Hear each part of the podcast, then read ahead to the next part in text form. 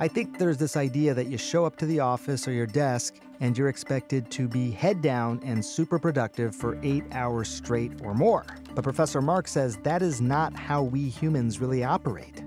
Decades of research in the laboratory show that when people are shifting their attention fast, which essentially is multitasking, it's associated with higher stress.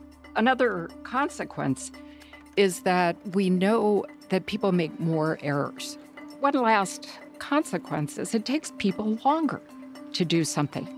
The idea of multitasking leading to happy efficiency is is not true. You're neither more efficient nor are you more happy. You're more stressed, it sounds like. But here's the problem. Multitasking is such a huge part of how we're all expected to work and live these days. It becomes a necessity. So what to do? What can people do to help them create a more attentive brain? So many things we do on our devices are automatic. We see the image of our phone and we grab it without thinking.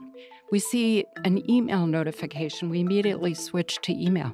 The idea is to become aware of these unconscious actions, to raise them to a conscious awareness. We can form a plan. Hmm.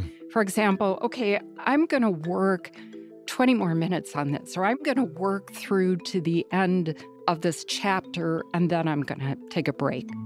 Another technique is to practice forethought. What makes the most sense to me is to imagine my future self at the end of the day. So, where do I want to be at 7 p.m.? I want to be relaxing. The more concrete of a visualization we can have about our future self, the better we are able to have control over our attention currently.